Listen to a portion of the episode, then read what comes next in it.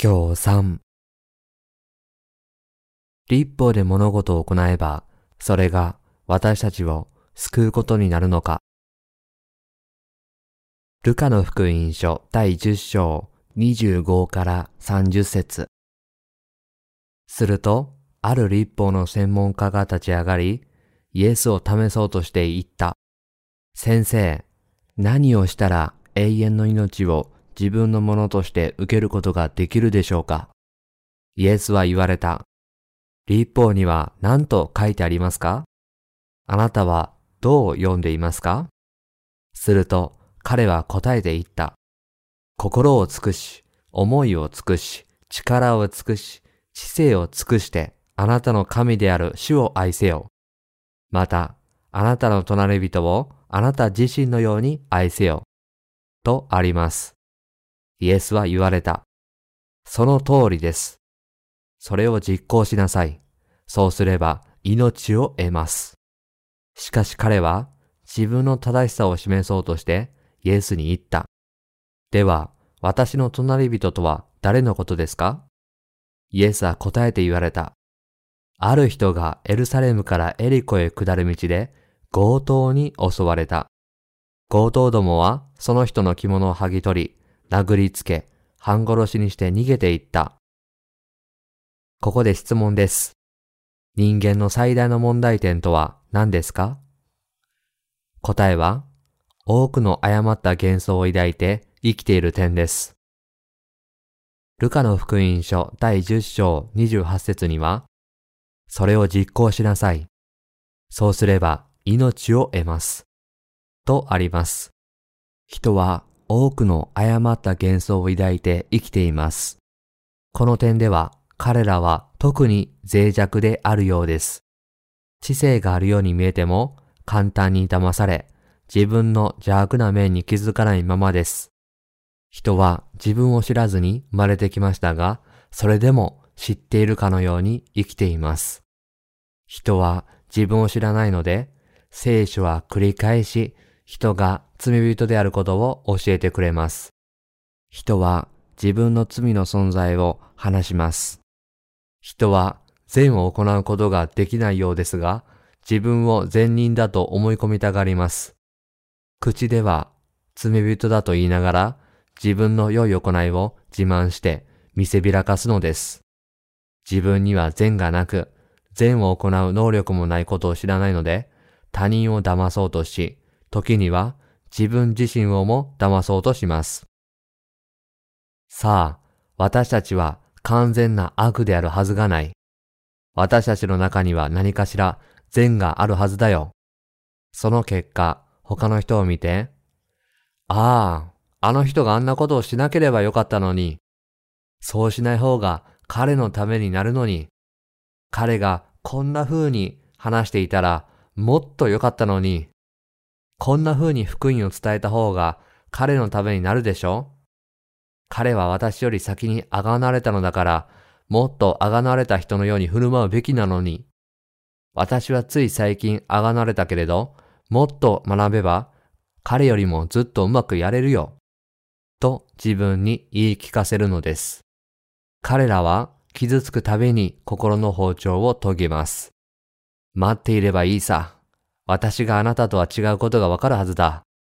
今は自分の方が先だと思っているかもしれないけどな。聖書には後に来るものが先になると書いてあるんだ。それは私のことなのさ。今に思い知らせてやる。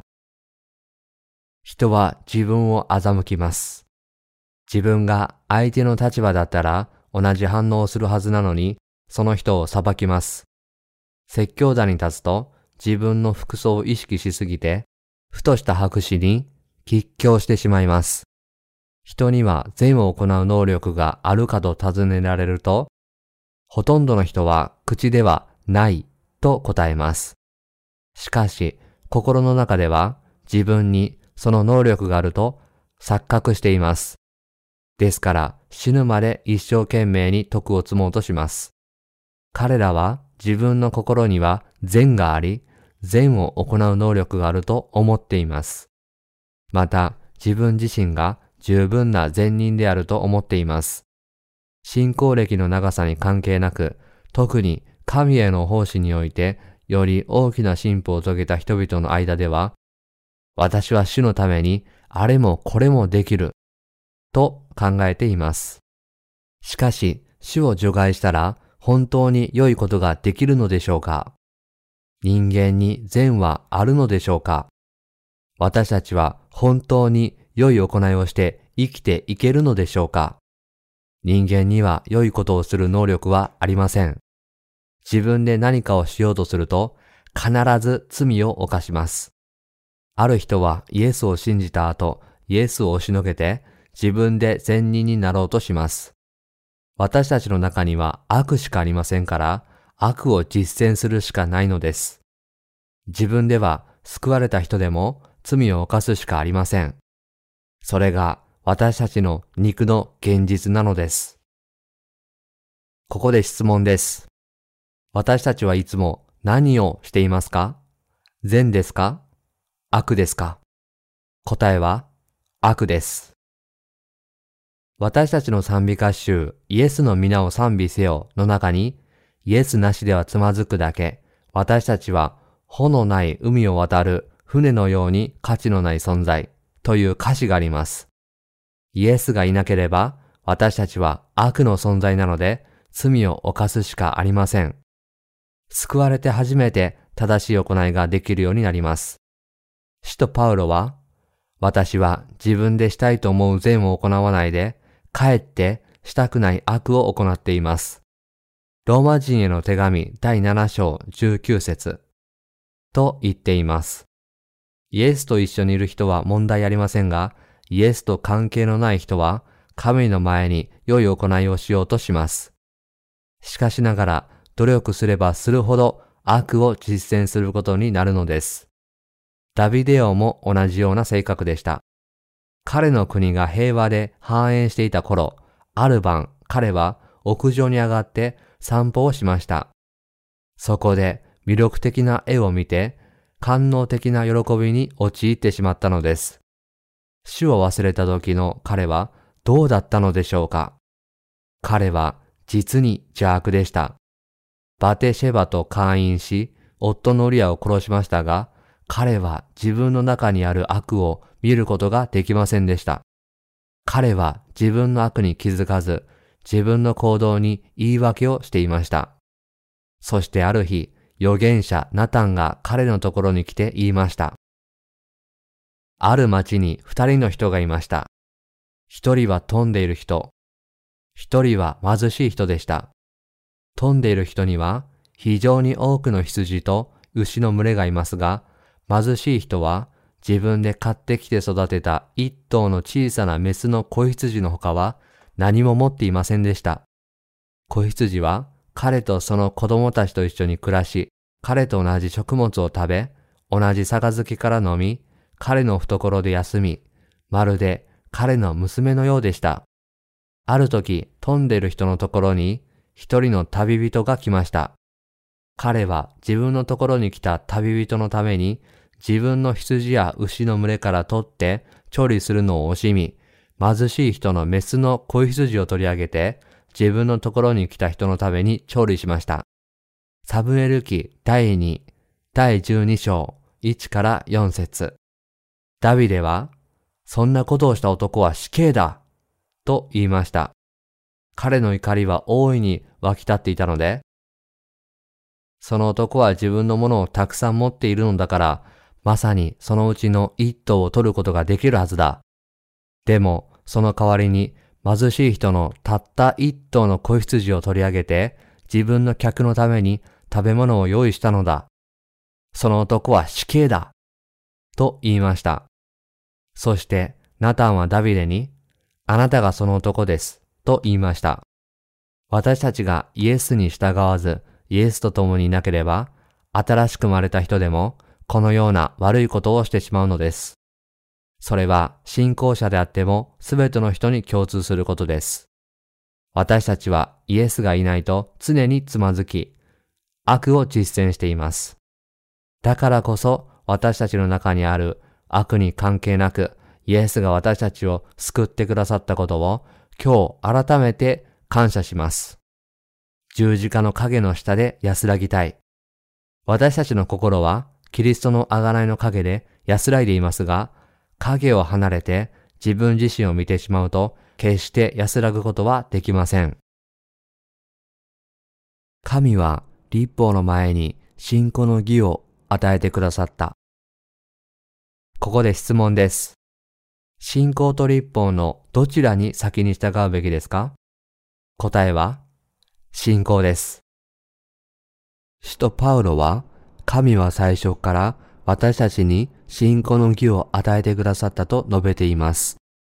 アダムとエバ、カインとアベル、セスとエノク、ノア、アブラハム、イサク、そして最後にヤコブとその12人の息子たちにも与えられました。立法がなくても神の御言葉への信仰から来る義によって彼らは神の前に義とされました。また、御言葉への信仰によって祝福され安息が与えられました。時は流れ、ヤコブの子孫はヨセフのためにエジプトで400年間も奴隷として暮らしました。その後、神はモーセを通して彼らをカナンの地に導き出されました。しかしながら、400年間の奴隷生活の中で彼らは信仰の義を忘れていました。そこで神はその奇跡によって後悔を渡らせ、彼らを荒野へと導かれました。真の荒野にたどり着くと、シナイ山で彼らに立法をお与えになりました。実会と613の詳細な条項が書かれた立法を与えられたのです。神は、私はあなたの神、アブラハムの神、イサクの神、ヤコブの神である。モーセをシナイ山へ行かせ、私のところに登ってこさせなさい。私はあなたに立法を与えよう。とおっしゃいました。そしてイスラエルに立法をお与えになりました。立法をお与えになったのは罪の意識が生じるためです。ローマ人への手紙第3章20節それは神が何を望まれ何を憎まれるかを知らせ、神の義と神聖さを明らかにするためでした。エジプトで400年間奴隷にされていたイスラエルの民は全員、航海を渡りました。彼らはアブラハムの神、イサクの神、ヤコブの神にお会いしたことがありませんでした。彼らは神を知らなかったのです。その400年の間、奴隷として生活していた彼らは、神の義を忘れていました。当時の彼らには指導者がいませんでした。ヤコブとヨセフが彼らの指導者でしたが、彼らはずっと前に亡くなっていました。ヨセフは息子のマナセとエフライムに信仰を伝えることができなかったようです。そのため彼らは神の義を忘れていたので、再び神を見つけてお会いする必要があったのです。神はまず信仰の義をお与えになり、信仰を忘れた彼らに立法をお与えになったことを心に留めておく必要があります。立法をお与えになったのは、彼らを神のもとに立ち返らせるためでした。イスラエルを救い、ご自分の民となさるために割礼を受けるようにとおっしゃいました。神が彼らを召された目的は、立法を定めて神の存在を知らせることと、次に彼らが神の前に罪人であることを知らせることでした。神は彼らが神の前に来て、神がお与えになった生贄の制度によって贖われることで、神の民となることを望んでおられました。そして神は彼らをご自分の民となさったのです。イスラエルの民は来たるべきメシアを信じることで、立法の生贄の制度によって贖われました。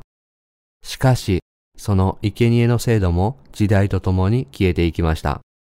それはいつのことだったのか見てみましょう。ルカの福音書第10章25節には、イエスを試したある立法の専門家のことが書かれています。その立法の専門家はパリサイ人でした。パリサイ人は神の御言葉によって生きようとする極端な保守派でした。彼らはまず国を守り、それから神の立法によって生きようとしました。また、狂信者というのもいて、彼らは非常に気性が荒く、イスラエルのローマからの独立というビジョンを達成するためには、暴力に訴える傾向がありました。ここで質問です。イエスは誰にお会いしたかったのですか？答えは、羊飼いのいない罪人です。今でも彼らのような宗教家はいます。彼らは、世界の抑圧された人々を救おうといったスローガンを掲げて社会運動を展開しています。彼らはイエスが貧しい人や抑圧された人を救うために来られたと信じています。ですから、進学校で進学を学んだ後、政治に参加し、社会のあらゆる分野で虐げられた人々を救おうとするのです。彼らは、私たちは皆、聖なる憐れみ深い立法によって生きよう。主の御言葉によって立法によって生きよう。と主張する人たちです。しかし、彼らは立法の実際の意味を理解していません。立法の神の啓示を認識しないまま、立法の文字通りに生きようとするのです。ですから、キリスト以前の約400年間、イスラエルには神のしもべである預言者がいなかったと言えます。そのため、羊飼いのいない羊の群れになってしまったのです。彼らは立法を持たず、真の指導者もいませんでした。神は当時の偽善的な宗教指導者を通してご自身を表すことはなさいませんでした。国はローマ帝国の植民地となっていました。そこでイエスはご自分に従ってきて荒野に行ったイスラエルのために空腹のまま送り出すことはしないとおっしゃいました。羊飼いのいない群れに同情なさったのは当時苦しんでる人が大勢いたからです。立法の専門家などそのような立場の人たちは、本来、既得権を持っている人たちであり、パリサイ人たちはユダヤ教の正統派の血筋を引いていました。彼らは非常にプライドが高かったのです。ルカの福音書第10章25節で、この立法の専門家はイエスに尋ねました。何をしたら永遠の命を自分のものとして受けることができるでしょうか？彼はイスラエルの民の中で自分より優れた者はいないと思っていたようです。そこで、この立法の専門家、あがなれていなかった者は、主に挑んで言いました。何をしたら永遠の命を自分のものとして受けることができるでしょうか？立法の専門家は私たち自身の繁栄に過ぎません。彼はイエスに何をしたら永遠の命を自分のものとして受けることができるでしょうか？と尋ねました。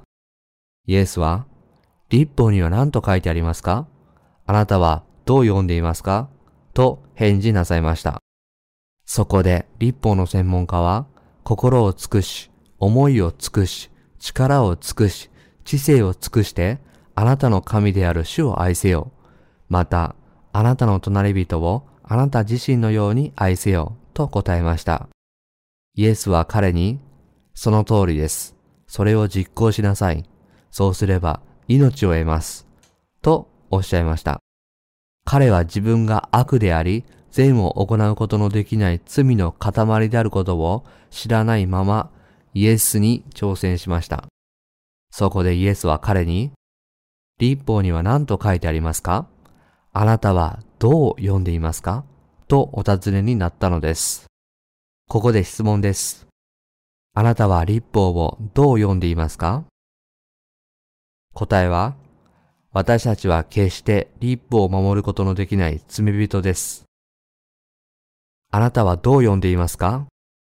この聖句でイエスは皆さんや私を含め、人はどのようにして立法を知り、理解するのかを問いかけておられます。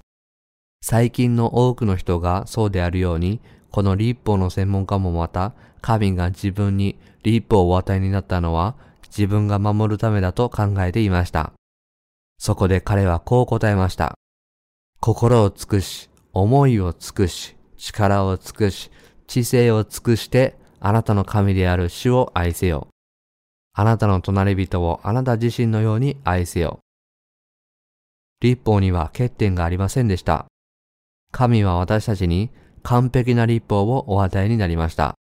心を尽くし、思いを尽くし、力を尽くし、知性を尽くしてあなたの神である主を愛せよ。また、あなたの隣人をあなた自身のように愛せよというのです。心を尽くし、力を尽くして神を愛することは正しいことですが、それは決して守ることのできない聖なる戒めです。あなたはどう読んでいますか？というのは、立法は間違いなく正しいものですが、それをどのように理解しているのかという意味です。立法の専門家は、神が自分が従うためにお与えになったものだと思っていました。しかしながら、神の立法が私たちに与えられたのは、私たちの咎を完全に暴いて自分の欠点を悟らせるためでした。あなたは罪を犯した。殺してはならないと告げたのに殺してしまった。なぜ私に従わなかったのか。立法は人の心にある罪を暴きます。例えば、私がここに来る途中で畑に熟したメロンがあったとします。神は立法によって、そのメロンを取って食べてはならない。そんなことをしたら私の恥になる。と立法で警告されました。はい、父よ。その畑は〇〇さんのものだから、絶対に取ってはならない。はい、父よ。絶対に取ってはならないと聞いた瞬間に、取りたくなる気持ちが湧いてきます。バネを押し下げると、その反動で跳ね返ってきます。人の罪もそれと同じです。神は私たちに決して悪い行いをしてはならないとおっしゃいました。神がそうおっしゃることができるのは、神が聖であり、完全であり、そうなさる能力を持っているからです。一方、私たちは決して罪を犯さないことも、決して純粋な善人になることもできません。私たちは心の中に善を持っていることは決してありません。立法は決してという言葉で規定されています。なぜでしょうか？人は心の中に欲望を持っているからです。欲望を行動に移さずにはいられないのです。心の中に会員があるから会員をするのです。私たちは聖書を注意深く読むべきです。最初に挑戦した時は、私は御言葉を徹底的に分析しました。イエスが私のために十字架で死んでくださったことを読み、涙が止まらなくなりました。こんなに悪い人間だったのに、私のために十字架で死んでくださったのだ。心がひどく痛んで私はイエスを信じました。すると、信じるならば、御言葉通りに信じようと思いました。出エジプト記第20章を読むと、あなたには私の他に他の神々があってはならないとありました。私はこの戒めに従って悔い改めて祈りました。私は自分の記憶をたどって主の前に他の神々があったことがないか、主の皆を乱りに唱えたことがないか、他の神々の前で拝まなかったかを思い出しました。私は先祖を祀る儀式の中で何度も他の神々を拝んでいたことに気づきました。私は他の神々を持つという罪を犯していたのです。そこで私は悔い改めて祈りました。主よ、私は偶像を拝んでいました。私はそのために裁かれなければなりません。どうか私の罪をお許しください。もう二度としません。と祈りました。その後、一つの罪が片付いたように思いました。そして、神の皆を乱りに唱えたことがあるかどうかを思い出してみました。すると、神を信じ始めた頃、タバコを吸っていたことを思い出したのです。友人たちは私に、タバコを吸うなんて神に恥をかかせているんじゃないのか？キリスト教徒がタバコを吸っていいのか？と言いました。それは主の皆を乱りに唱えているのと同じことではないでしょうか？そこで私はもう一度祈りました。主よ、私はあなたの皆を乱りに唱えてしまいました。どうかお許しください。私はタバコをやめます。禁煙しようとしましたが、一年の間、火をつけたり消したりしていました。禁煙するのは本当に難しく、ほとんど不可能でした。しかし、最後には完全に禁煙することができました。これでまた一つ罪が片付いたような気がしました。次は安息日を覚えて、これを聖なる日とせよでした。これは日曜日に他のことをしてはいけないという意味で、仕事をしたり、お金を稼いだりしてはいけないということでした。そこでそれもやめました。そしてあなたの父と母を敬えというものがありました。離れている時は敬うことができますが、近くにいる時は心の痛みの原因となっていました。ああ、私は神の前で罪を犯してしまいました。主よ、どうか私をお許しください。私は悔い改めて祈りました。でも、もう両親は亡くなっていて、尊敬することもできませんでした。私には何ができるのでしょうか主よ、この価値のない罪人をお許しください。あなたは私のために十字架で死んでくださいました。私はどんなに感謝したことでしょう。そうすることで自分の罪を一つずつ処理したつもりになっていました。他にも、殺してはならない、勧誘してはならない、盗んではならないなどの立法がありました。一つも守っていないことに気づく日まで、私は毎晩徹夜で祈りました。ですが、悔い改めて祈るのってあんまり楽しくないんですよね。そのことについて話しましょう。イエスが十字架にかけられた時のことを考えると、その辛さを共感することができました。そして、その言葉通りに生きられない私たちのために死んでくださったのです。私はイエスがいかに私を愛しているかを考えて一晩中泣き、本当の喜びを与えてくださったイエスに感謝しました。教会に通い始めた最初の一年は、おおむね簡単だったのですが、その後の2、3年は、悔い改めて涙を流すことが難しくなってきました。というのも、何度もやっているうちに涙を流すためにもっと考えなければならなくなったからです。それでも涙が出ないときはしばしば山に祈りに行き、3日間断食しました。すると涙が戻ってきたのです。涙に浸って社会に戻ってきて教会で泣きました。周りの人からは、山での祈りで随分清くなったね、と言われました。しかし、涙はどうしてもまた乾いてしまいました。3年目からは本当に辛くなりました。自分が友人や仲間のキリスト教徒にした悪事を思い出しては、また泣きました。それが4年も続くと、また涙が乾いてきました。私の目には涙腺があったのですが、それが働かなくなってしまったのです。5年後、どんなに頑張っても泣けませんでした。鼻水が出るようになりました。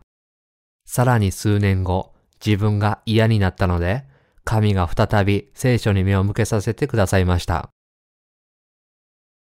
立法とは罪の意識を生じさせるためのもの。ここで質問です。立法について私たちは何を認識しなければなりませんか？答えは、私たちは決して立法を守ることができないことです。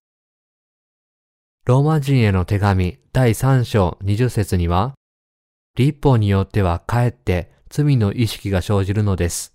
とあります。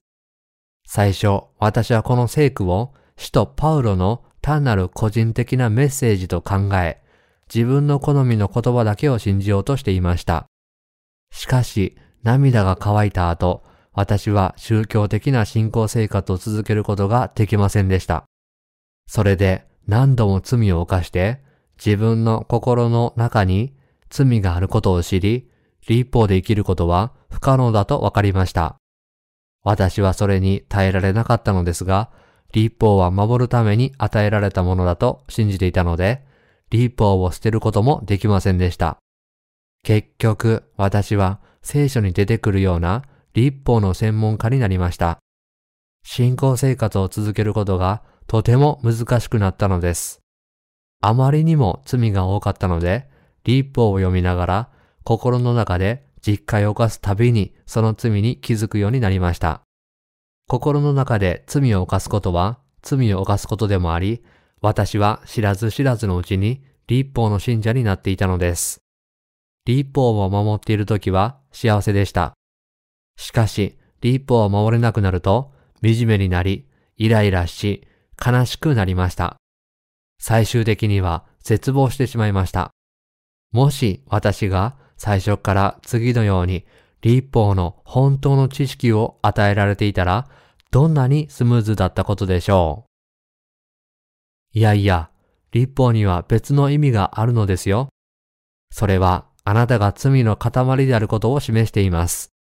あなたはお金や異性、見た目に美しいものを愛しています。神よりも愛しているものがあります。世の中のものに従いたいと思っています。立法があなたに与えられたのは守るためではなく、自分が心に悪を持つ罪人であることを認識するためなのです。あの時、誰かが真理を教えてくれていたら、10年も苦しまずに済んだでしょう。このようにこれを悟るようになる前に、私は10年間立法の下に生きてきました。第4の戒めは、安息日を覚えて、これを聖なる日とせよ、です。つまり、安息日に働いてはいけないということです。日曜日に長距離を移動する場合は、車に乗らずに歩いて行くべきだと教えています。私は自分が説教する場所まで歩いていく方がより適切で名誉なことだと思いました。何しろ私は立法を解くところでした。そのため自分が解いたことを実践しなければならないと思ったのです。あまりの難しさに私は諦めかけていました。ここに、あなたはどう読んでいますか？と記録されているように、私はこの質問を理解しておらず、10年間苦しみました。立法の専門家も同様に誤解していました。彼は立法を守り、注意深く生きれば、神の前に祝福されると思っていました。しかし、イエスは彼に、あなたはどう読んでいますか？とおっしゃいました。その人は自分の立法主義的な信仰に従って答えました。そしてイエスはその人におっしゃいました。はい、その通りです。記されている通りに解釈しているのですね。それを守ってみなさい。そうすればあなたは生きられますが、そうしなければ死ぬことになります。罪から来る報酬は死です。そうしなければ死ぬのです。生の反対は死であるということですね。しかし、立法の専門家はまだ理解していませんでした。この立法の専門家は私たち一人一人、皆さんや私と同じです。私は10年間神学を学びました。断食をしたり、幻想を抱いたり、威厳を話したり、など、あらゆることを試し、あらゆるものを読み、あらゆることをしました。10年間聖書を読み、何かを成し遂げることを期待していました。しかし、霊的には私はまだ盲人でした。だからこそ、罪人は自分の目を開かせてくれる人に出会わなければならないのです。そうすれば、ああ、私たちは絶対に立法を守ることはできない。どんなに頑張って立法を守ろうとしても、必死になっているうちに死んでしまうだけなのだ。でもイエスは、水と御霊によって私たちを救ってくださった。ハレルヤ。と悟ることができます。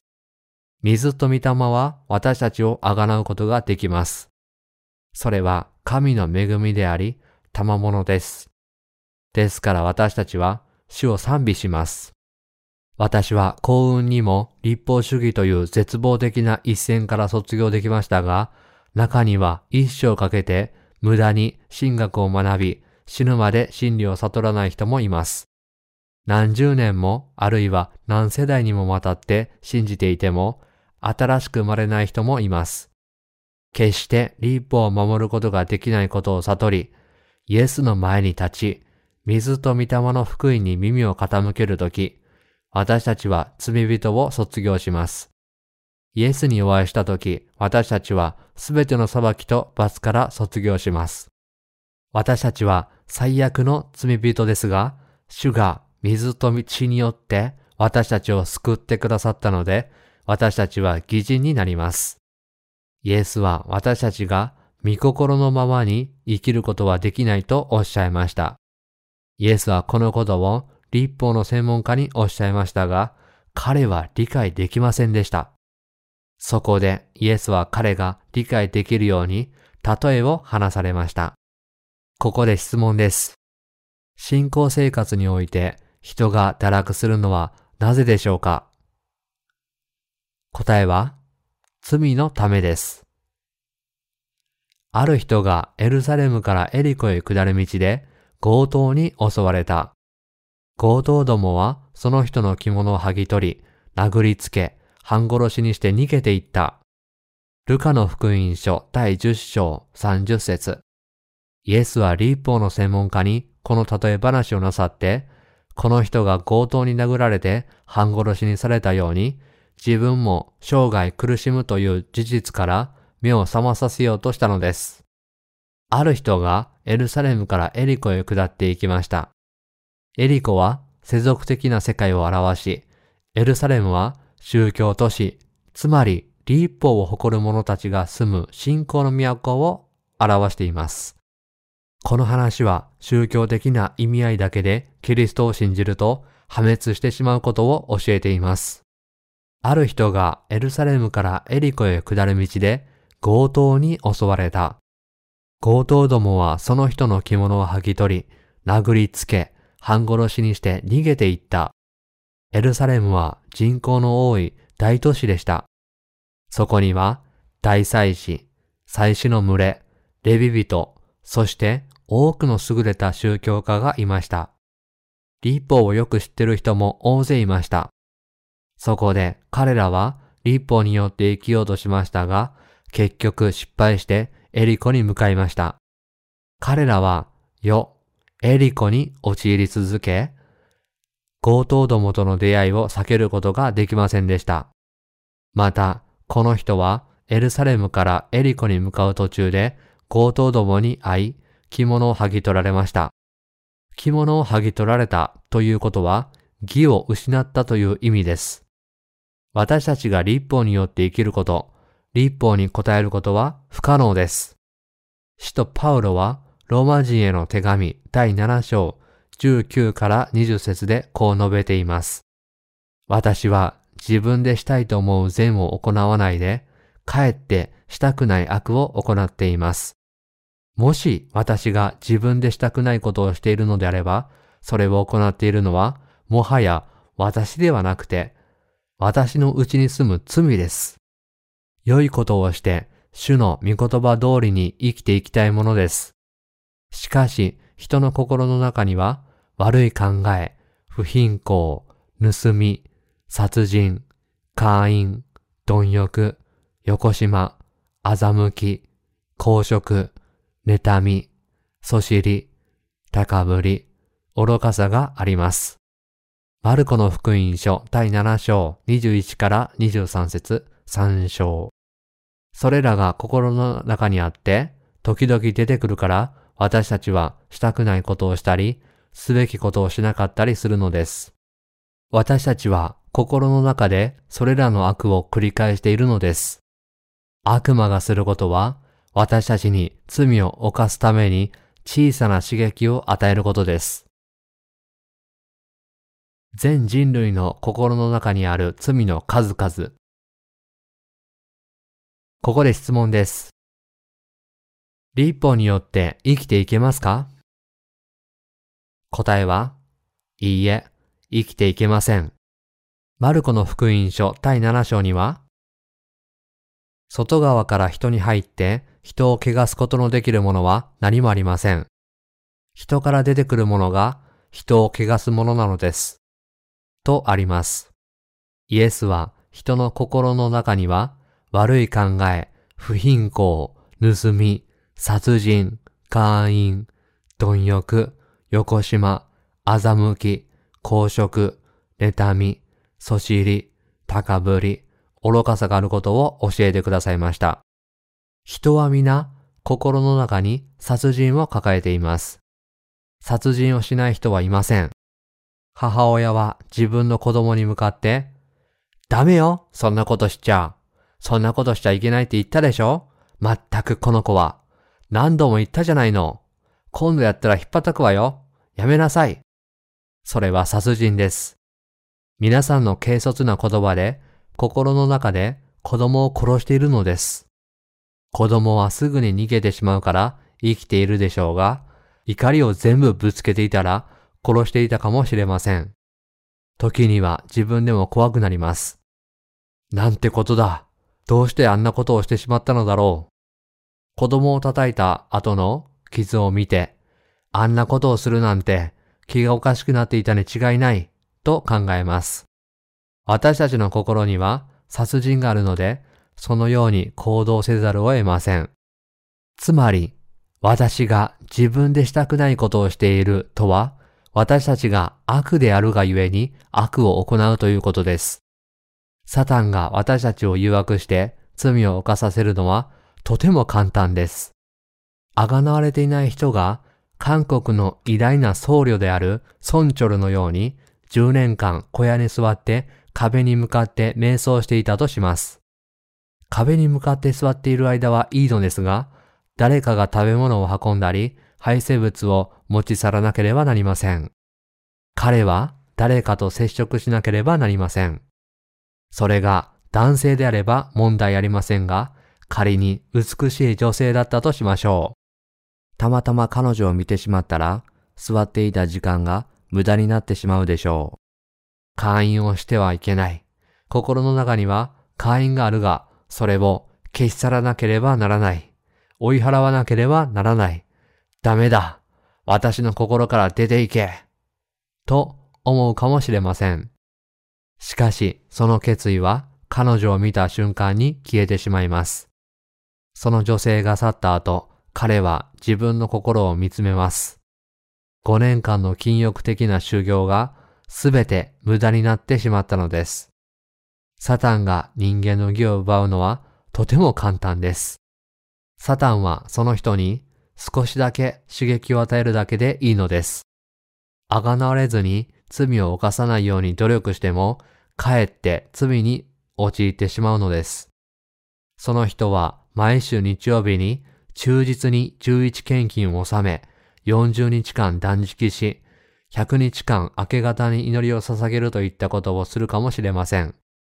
しかし、サタンは人生の一見良いものでその人を誘惑し、惑わします。君には会社で重要な地位を与えたいのだが、君はクリスチャンだから日曜日には働けないんだよね。せっかくの地位なんだよ。日曜は3回働いて、教会に行くのは月に1回にしたらどうだ？そうすれば君は高い名声を享受して手厚い給料を手にすることができるのだが、どうだね？これにはおそらく100人中100人が心を動かされるでしょう。それでもダメな場合、サタンは女性への欲望にとらわれやすい人に別の罠を仕掛けます。サタンが女性を目の前に置くと、その人は一瞬にして神を忘れて恋に落ちてしまいます。そうやって人間の義を剥ぎ取られるのです。一歩を守って生きようとすると、最終的には罪の傷、痛み、霊的な貧しさだけが残り、すべての義を失うことになります。エルサレムからエリコへ下る道で強盗に襲われた。強盗どもはその人の着物を剥ぎ取り、殴りつけ、半殺しにして逃げていった。つまり、聖なる神の御心のままに生きて、エルサレムに留まろうとしても、自分の弱さのために何度もつまずき、やがて滅びることになってしまうのです。皆さんはまだ神の前で悔い改めて祈ることがあるかもしれません。主よ、私は罪を犯しました。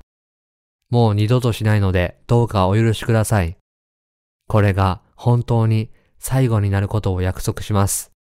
今回だけはどうかお許しください。しかし、それは決して長続きしません。人はこの世界で罪を犯さずに生きることはできません。二、三回は避けることができるかもしれませんが、再び罪を犯さないことは不可能です。ですから、繰り返し罪を犯さずにはいられないのです。主よ、どうか私をお許しください。これが続くと、彼らは教会や宗教生活から離れて行きます。罪のために神から離れて行き、最後は地獄に落ちてしまいます。エリコに行くということは、世に落ちるということであり、世に近づき、エルサレムから遠ざかるということです。最初はまだエルサレムに近いのですが、罪を犯しては悔い改めるというサイクルを繰り返しているうちに、気がつくとエリコの下町に立っていて、世に深く張り込んでしまっているのです。ここで質問です。誰が救われるのでしょうか？答えは、自分の義を確立しようとすることを放棄するものです。男はエリコに向かう途中、誰と出会ったでしょうか？強盗に会いました。立法を知らずに生きている人は、捨てられた犬のような生活をしています。酒を飲み、どこでも寝てしまい、どこでも放尿します。この犬は次の日に起きると、また酒を飲みます。捨て犬は自分の排泄物を食べてしまいます。ですから、そういう人を犬と呼ぶのです。飲んではいけないと分かっていても飲んでしまい、翌朝悔い改めるということを何度も繰り返します。それはエリコに向かう途中で強盗に出会った人のようなものです。彼は取り残され、殴りつけられ、半殺しにされています。それは彼の心には罪しかないということです。これが人間というものです。人々は宗教団体であるエルサレムで立法を守って生きようとしながらイエスを信じていますが、心には罪だけが残っています。宗教的な生活をしていても、罪の傷だけが残ってしまうのです。心に罪を抱えた人は最後には地獄に投げ込まれます。それが分かっていてもどうすればいいのかわからないのです。皆さんも私も同じような宗教都市にいたことがあるのではありませんか？そうですね。私たちは同じようにそこにいました。神の立法を誤解した立法の専門家は生涯をかけて努力したでしょうが、最後は殴られて地獄に落ちてしまいました。彼は私たちの一人、皆さんと私です。イエスだけが私たちを救うことができます。私たちの周りにはたくさんの知的な人々がいて、彼らは常に自分が知っていることを自慢しています。彼らは皆、神の立法に従って生きているふりをしていますが、自分に正直ではありません。彼らはスペードをスペードと呼ぶことができず、自分に正直ではなく、外見を整えて忠実であるかのように見せています。その中には、エリコに向かう途中の罪人たち、強盗に殴られて半殺しにされている人たちがいます。私たちは神の前で自分がどれほど脆い存在であるかを知らなければなりません。私たちは主の前で、主よ、私を救ってくださらなければ私は地獄に落ちてしまいます。どうか私を救ってください。誠の福音を聞くことができるならば、雨が降ろうが、嵐が吹こうが、どこへでも行きます。私を放っておくと地獄に行きます。どうか私を救ってください。と認めるべきです。自分が地獄に向かっていることを知り、自分の義を追求することを放棄し、主にすがりつく人こそが救われるのです。私たちは自分の努力では決して救われません。私たちは強盗に襲われた人のようなものだと理解しなければなりません。